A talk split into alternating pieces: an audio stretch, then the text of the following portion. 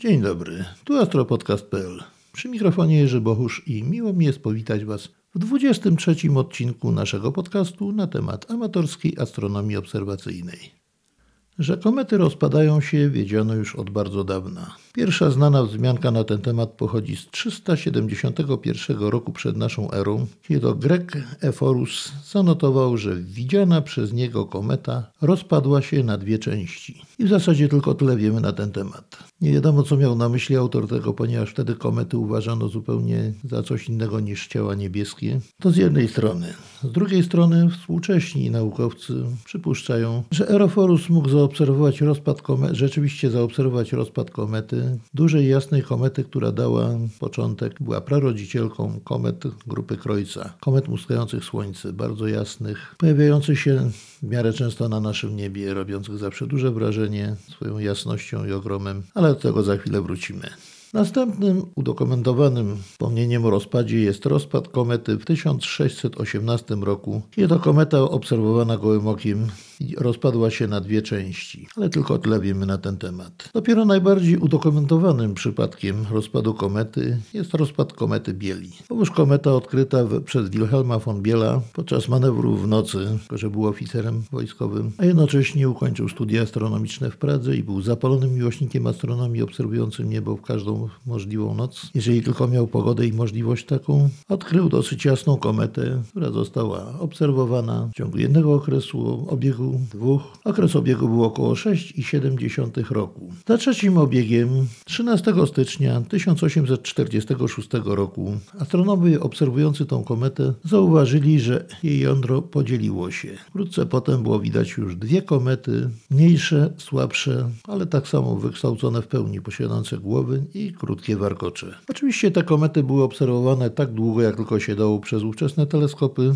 po czym w roku 1852 znowu zaobserwowano powrót obydwu części, ale już dosyć znacznie oddalonych od siebie, bo na jakieś szacowano 2,5 miliona kilometrów jedna część od drugiej była. Oczywiście po rozpadzie jasność komet zmienia się. Raz jedna część jest jaśniejsza, raz druga, zależnie ile substancji lotnych, czyli lodów się odsłoni, jak będą eksponowane na promieniowanie słoneczne jeszcze od wielu innych czynników. W 1852 roku zaobserwowano powrót obydwu części. Były oczywiście mniejsze, nieco i słabsze, dwie też wykształcone w pełni pełni komety, posiadające głowy i warkocze. I znowu, raz jedna była trochę jaśniejsza, raz druga. Obserwowano je tak długo, jak się dało, ale więcej już ich nie zobaczono. W następnym momencie, kiedy miały przejść przez peryhelium, były bardzo niedogodne warunki obserwacyjne, ponieważ peryhelium tej komety leżało po drugiej stronie Słońca niż Ziemia, więc trudno było cokolwiek zobaczyć. Nie obserwowano jej, a w następnym momencie przejścia przez peryhelium, mimo bardzo dobrych warunków teoretycznie do, możliwych do obserwacji i mimo bardzo starannych poszukiwań, nie odnaleziono już tej komety. Natomiast 28 listopada 1872 roku nie zaobserwowano już w ogóle komet, natomiast wystąpił bardzo obfity rój meteorów zwanych andromedidami. Wszystko wskazuje na to, że są to szczątki części komety Bieli, która rozpadła się definitywnie, rozsypała się, a rój cząstek meteorowych rozciągnął się wzdłuż całej orbity. Oczywiście akurat w tym, w tym momencie orbita Ziemi przecinała się z orbitą tego roju.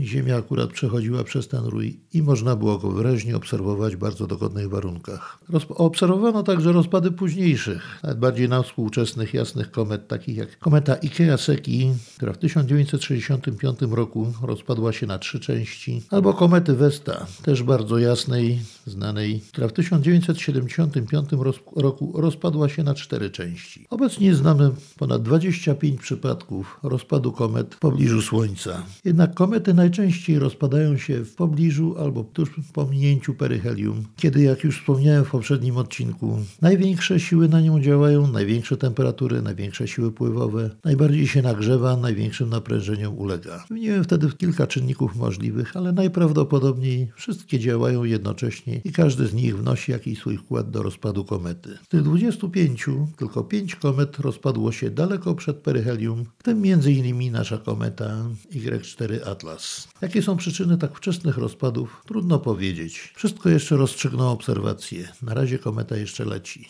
Jak długo będzie obserwowana, zobaczymy. Ale nie tylko koło Słońca komety się rozpadają. Rozpadają się komety również koło Jowisza. Największa planeta naszego Układu Słonecznego o olbrzymiej masie bardzo silnie oddziałuje grawitacyjnie na przelatujące obok komety, zmieniając drastycznie tor ich lotu, zmieniając ich orbity, przerzucając długookresowych na krótkookresowe, a czasami także wyrzucając poza Układ Słoneczny, o czym mówiliśmy w 19 odcinku naszego podcastu. I tak, znany jest rozpad komety Brooksa, która odkryta została w 1889 roku, ale mało wiemy na ten temat. Natomiast bardzo dużo, bardzo dobrze udokumentowane jest kometa Shoemaker-Levy 9, odkryta przez zespół Schumacherów i Lewiego 24 marca 1993 roku. Kometa ta przez dwa lata, jak późniejsze obliczenia wykazały, była satelitą Jowisza. Nie obiegała Słońca, a obiegała Jowisza. Tak silne oddziaływanie grawitacyjne Jowisza na tą kometę było, a że przelatywała naprawdę bardzo blisko, pomiędzy księżycami praktycznie Jowisza, siły pływowe rozerwały ją na 21 części. Te 21 części potem podążało w stronę Jowisza prawie że w linii prostej. To było pamiętne pamiętne źródło jak sznur pereł nanizanych na sznurek. W pobliżu większych i mniejszych fragmentów każdy miał swoją głowę i swój warkocz, wszystkie skierowane w jednym kierunku. Istnieją zdjęcia zarówno naziemne, jak i przestrzeni kosmicznej tych komet, bo to już trudno nazwać jedną kometą, tu było 29 komet, większych i mniejszych. Robią olbrzymie wrażenie. 16 lipca 1994 roku ten sznur komet zaczął uderzać w planetę Niestety Ziemi to było nieobserwowalne, ponieważ uderzał o tyłu niejako w stronę odsłoneczną, z Ziemi niestety niewidoczną. Ale było to obserwowane z przestrzeni kosmicznej przez sondę, która po, podążała akurat w kierunku Jowisza. Także zdążyli, zdążyła jeszcze zrobić parę zdjęć. Widać było rozbłyski tego, jakie towarzyszyły uderzeniom, a były to naprawdę, mimo że okruchy komety były niewielkie, to zjawiska rozbłyski i zjawiska im towarzyszące były naprawdę potężne. Jeszcze długi czas po uderzeniach było widać duże, szare plamy na powierzchni Jowisza. Właśnie pozostało pozostałość po zderzeniach tych poszczególnych okruchów komety powierzchnią planety jej atmosferą. Szkoda, że nie było widać, te, że nie można tego było obserwować bezpośrednio z Ziemi, ale przynajmniej mamy jakieś pojęcie na temat tego, co się tam wydarzyło. Natomiast można było, jak wcześniej wspominałem, obserwować ślady po tych uderzeniach. Ja osobiście miałem to szczęście, że przez krótki czas mogłem zaobserwować dwa takie ślady na powierzchni Jowisza. Rzeczywiście, szare plamy, wyraźnie wyróżniające się na powierzchni planety. Obserwowałem tylko przez 11 cm metrowy teleskop, gdy nic z balkonu Jowisz się pokazał na chwilę, dosłownie na parę minut między koronami drzew, bo był bardzo nisko nad horyzontem, a już następnego dnia niestety nie mogłem obserwować, bo musiałem udać się do pracy, a potem na wyprawę ponadtygodniową gdzieś do Dubaju. Także jak wróciłem, to już zjawisko było, zaczęło zanikać. Ale widziałem to na własne oczy i mogę powiedzieć, że wrażenie niesamowite zrobiło. Można sobie wyobrazić tylko, co by było, gdyby taki kawałek padł na ziemię. Wystarczyłby jeden. Ale na szczęście, na razie jeszcze nam to chyba nie grozi. Te wszystkie wydarzenia, o których mówiłem przed chwilą, oprócz jednego oczywiście, zdarzyły się już dużo wcześniej. Ale wróćmy do dnia dzisiejszego. Tuż następnej nocy po poprzedniej audycji, kiedy mówiliśmy o tych kometach, znów miałem możliwość prowadzić obserwacje. Niebo się wypogodziło, mimo że wieczorem było zachmurzone, zapchane cirusami, tak że wydawało się, że nic z tego nie wyjdzie. Ale po zachodzie słońca te cirusy się rozpłynęły i można było przeprowadzić obserwacje. Na początek próbowałem po raz pierwszy zaobserwować kometę C2019Y1 Atlas, która wreszcie wyszła tak wysoko nad horyzont, że już była w zasięgu moich teleskopów. Wyszła po, spoza przeszkód, spoza budynków, także można było spokojnie ją zaobserwować. Bardzo ładnie wyglądająca kometa o jasności 8,4, okrągła, nie za duża, nie za mała, 5,1 minuty kątowej średnicy widocznej i dosyć gęsta, dosyć zwarta. DC, czyli zagęszczenie centralne, oszacowałem na 4,5. Wyraźnie dało się wyróżnić zagęszczenie centralne i stopniowo rozpływającą się otoczkę. Do tego używałem teleskopu 250 mm średnicy lustra i 1175 mm ogniskowej, a okular 22 mm dawał mi powiększenie 53 razy Akurat idealne do obserwacji takiej jasnej komety. Następną kometą, którą obserwowałem tej nocy była C2017T2 Pan-STARRS. To był jak powrót do starej znajomej. Świeciła dosyć jasno, 8,6 magnitudo, troszeczkę większa, 6,5 minuty kątowej, tak samo zagęszczenie pośrodku bardzo ładnie wyglądające, 4,5 dC jej oszacowałem. Klasyka komety tej wielkości. Tylko, że nie było warkocza, przynajmniej nie, nie zdołałem zobaczyć moim sprzętem. Ale też z tego co wiem, ma ona taki niezbyt wyróżniający się warkocz chociaż na fotografiach jest całkiem nieźle widoczny. Tak samo wygląda zdrowo, zdecydowanie goni po swojej trajektorii i nic nie wskazuje, żeby miała się rozpadać, czy coś takiego z nią się dziać. Bardzo ładnie, spokojnie defiluje sobie po niebie. I na koniec nasza stara znajoma kometa C2019 Y4 Atlas. A tutaj już widok był zupełnie inny.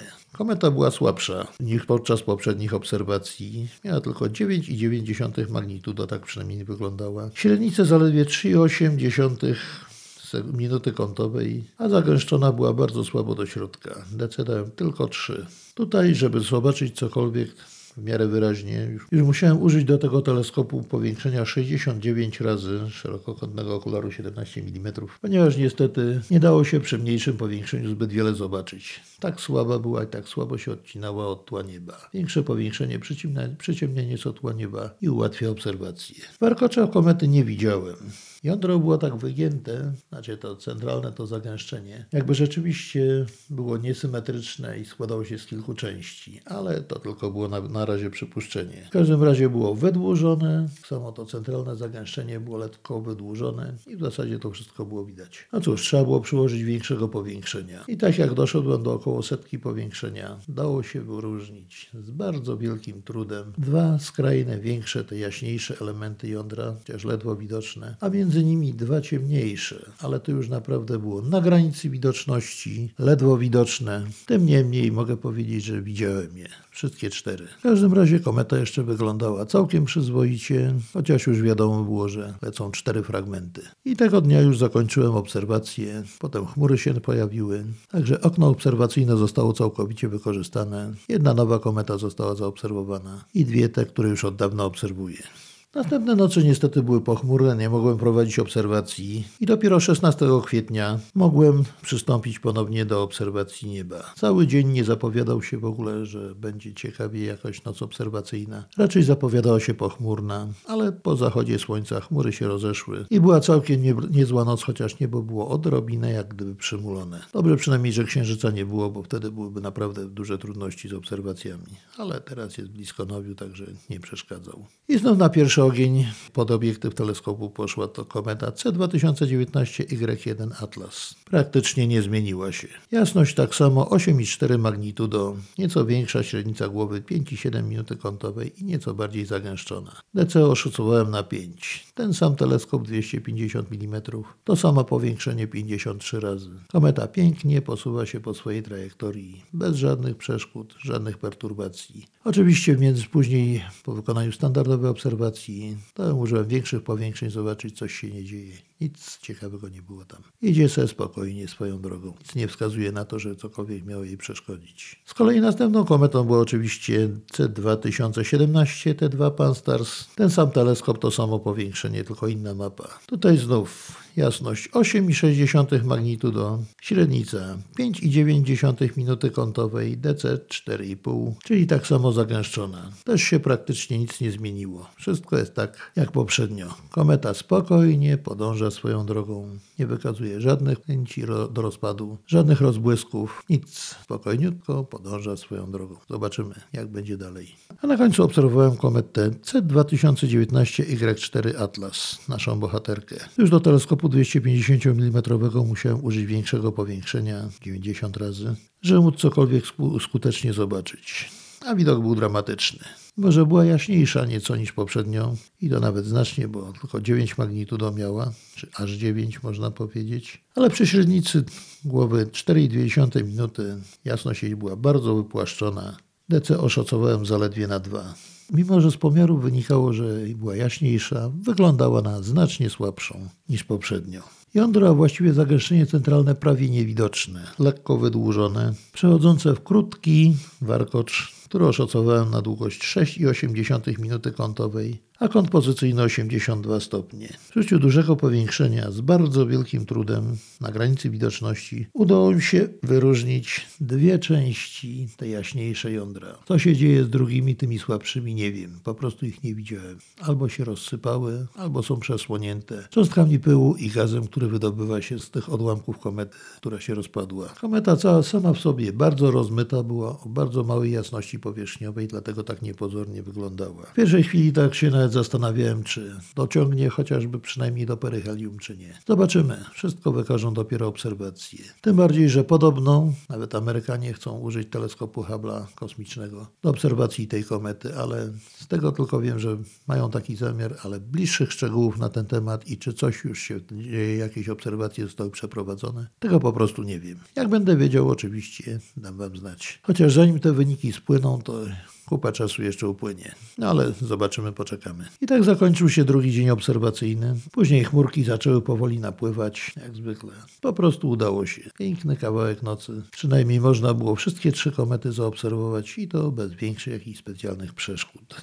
I ostatnie obserwacje robiłem 17 kwietnia, oczywiście 2020 roku. Popołudnie całe było bardzo pochmurne, a niebo wciąż napływały chmury. Pod wieczór niby się trochę rozpogodziło, ale raczej nic nie wskazywało na to, że będzie to noc dogodna do obserwacji w ogóle, nie tylko do obserwacji komet. Jednak dosyć późno po zachodzie słońca chmury zaczęły się rozrzedzać. Sprzęt już byłem miałem przygotowany wcześniej, mapy też, więc jak tylko się odsłoniła ok okolice Kasiopei i wyżej, na pierwszy ogień poszła kometa C2019Y1 Atlas. Znowu ten sam sprzęt, 250 mm zwierciadła, 53 razy powiększenia. Kometę obserwowałem między chmurami. Miała jasność 7,8 magnitudo, średnica 6,8 minuty i DC równe 5. Bardzo ładnie wyglądająca, nieco większa, ale bardziej zagęszczona. Klasyka komety tej jasności. Niestety warkocza nie widziałem, a z tego co wiem ma bardzo słabiutki. A to tylko na zdjęciach widać. Następnie czyste niebo ukazało się w żyrafie, tam gdzie była kometa C2019Y4 Atlas.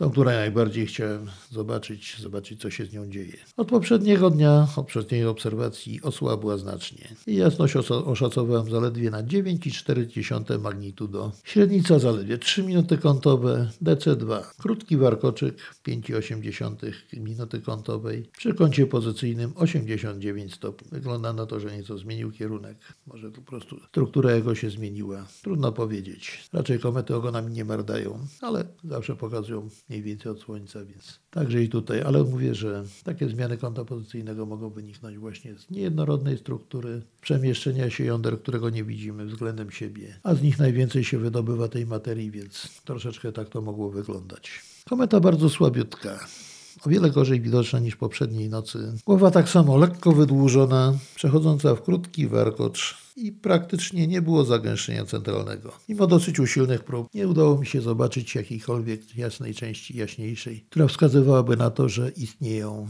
jakieś jądra. Wyglądało w zasadzie tak, jakby to była już jedna kupa piasku gruzu kometarnego, jeszcze trzymająca się blisko siebie i podążająca w stronę peryhelium. A na koniec niebo się całkowicie wypogodziło i mogłem spokojnie znowu obserwować kometę jeszcze C2017 T2 Pan-STARRS. Znowu jasność 8,6 magnitudo, 4,8 minuty kątowej średnica, DC 5, czyli zagęszczona do środka. Podobnie jak Y1 Atlas, klasyka komety tego rzędu jasności. Piękna, okrągła, warkocza nie widziałem, ale sama kometa bardzo sobie, bardzo ładnie się prezentuje na tle gwiazd. Niestety późno się już zrobiło, mróz nastał minus 4 stopnie. Trzeba było zakończyć obserwację.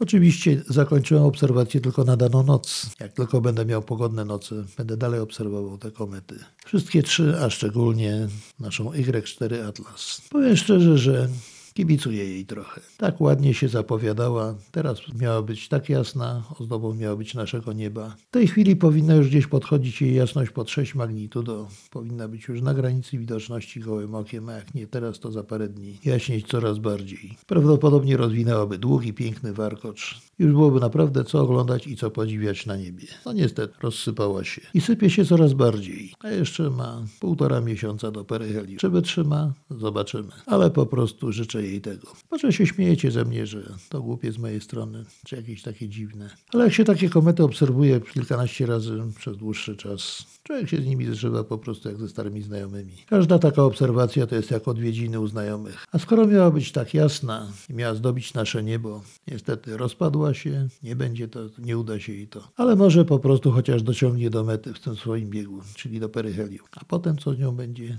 zobaczymy. Może jakieś kawałki przetrwają, przynajmniej te dwa większe większe. Może polecą dalej i za wiele, wiele lat powrócą do nas już jako dwie zupełnie różne komety. A przyszli astronomowie pewnie doliczą się, że to była ta właśnie, co się tutaj rozsypała. Oczywiście jej rozsypka, rozpad będzie dokładnie udokumentowany przez zawodowych astronomów, którzy jednak przypatrują się jej coraz dokładnie, może nawet teleskopem Hubble'a, teleskopem kosmicznym, gdzie będzie można dokładnie zobaczyć nieco szerszej dziedzinie widma niż tylko optyczne to, co dzieje się z tą kometą, a także dużo astronomów, amatorów dysponujących już kamerami CCD i odpowiednim sprzętem wykonuje zdjęcia i tak samo dokumentuje to, co dzieje się nie tylko z tą, ale ze wszystkimi kometami. Jak się potoczą losy tej komety, zobaczymy. Ja życzę jej jak najlepiej, żeby przynajmniej dotarła do mety. Wszystko jeszcze rozstrzygną obserwacje. Na razie nie ma co spekulować, dlaczego się rozsypała, chociaż dla mnie jest trochę dziwne, że tak daleko. Istotne jest to, co się z nią dzieje, czy jest bardzo spoista, czy też bardziej taka sypka, mniej spoista, szybciej będzie się rozsy- po prostu rozsypywać, czy też te dwa kawałki jaśniejsze, mam nadzieję, polecą dalej. O tym wszystkim dowiemy się jedynie z obserwacji, a na podstawie obserwacji będzie można dopiero wyciągnąć wnioski odpowiednie i niewątpliwie takie zostaną wyciągnięte, ale zanim to nastąpi, upłynie jeszcze sporo czasu, zanim naukowcy opracują wyniki i ogłoszą je do wiadomości publicznej. Ja ze swojej strony w każdą pogodną noc będę obserwował te komety, samego mnie ciekawi, co się z nimi dzieje, jak będą się zachowywać. Na tyle, na ile pozwolą mi możliwości techniczne i oczywiście pogoda, będę prowadził obserwacje tak długo, jak się tylko da. Jak tylko będą widoczne z mojego obserwatorium. I to już wszystko na dzisiaj. Jak zawsze zapraszam Was do kontaktu, do komentowania zarówno na stronie Astropodcastu, jak i w mediach społecznościowych typu Facebook, Twitter, Instagram, a także do kontaktów mailowych. Adresy znajdziecie na stronie kontakt w witrynie astropodcast.pl. Życzę Wam wszystkim miłego dnia albo dobrej nocy, zależnie od tego, kiedy tego słuchacie, a wszystkim obserwatorom czystego nieba i udanych obserwacji.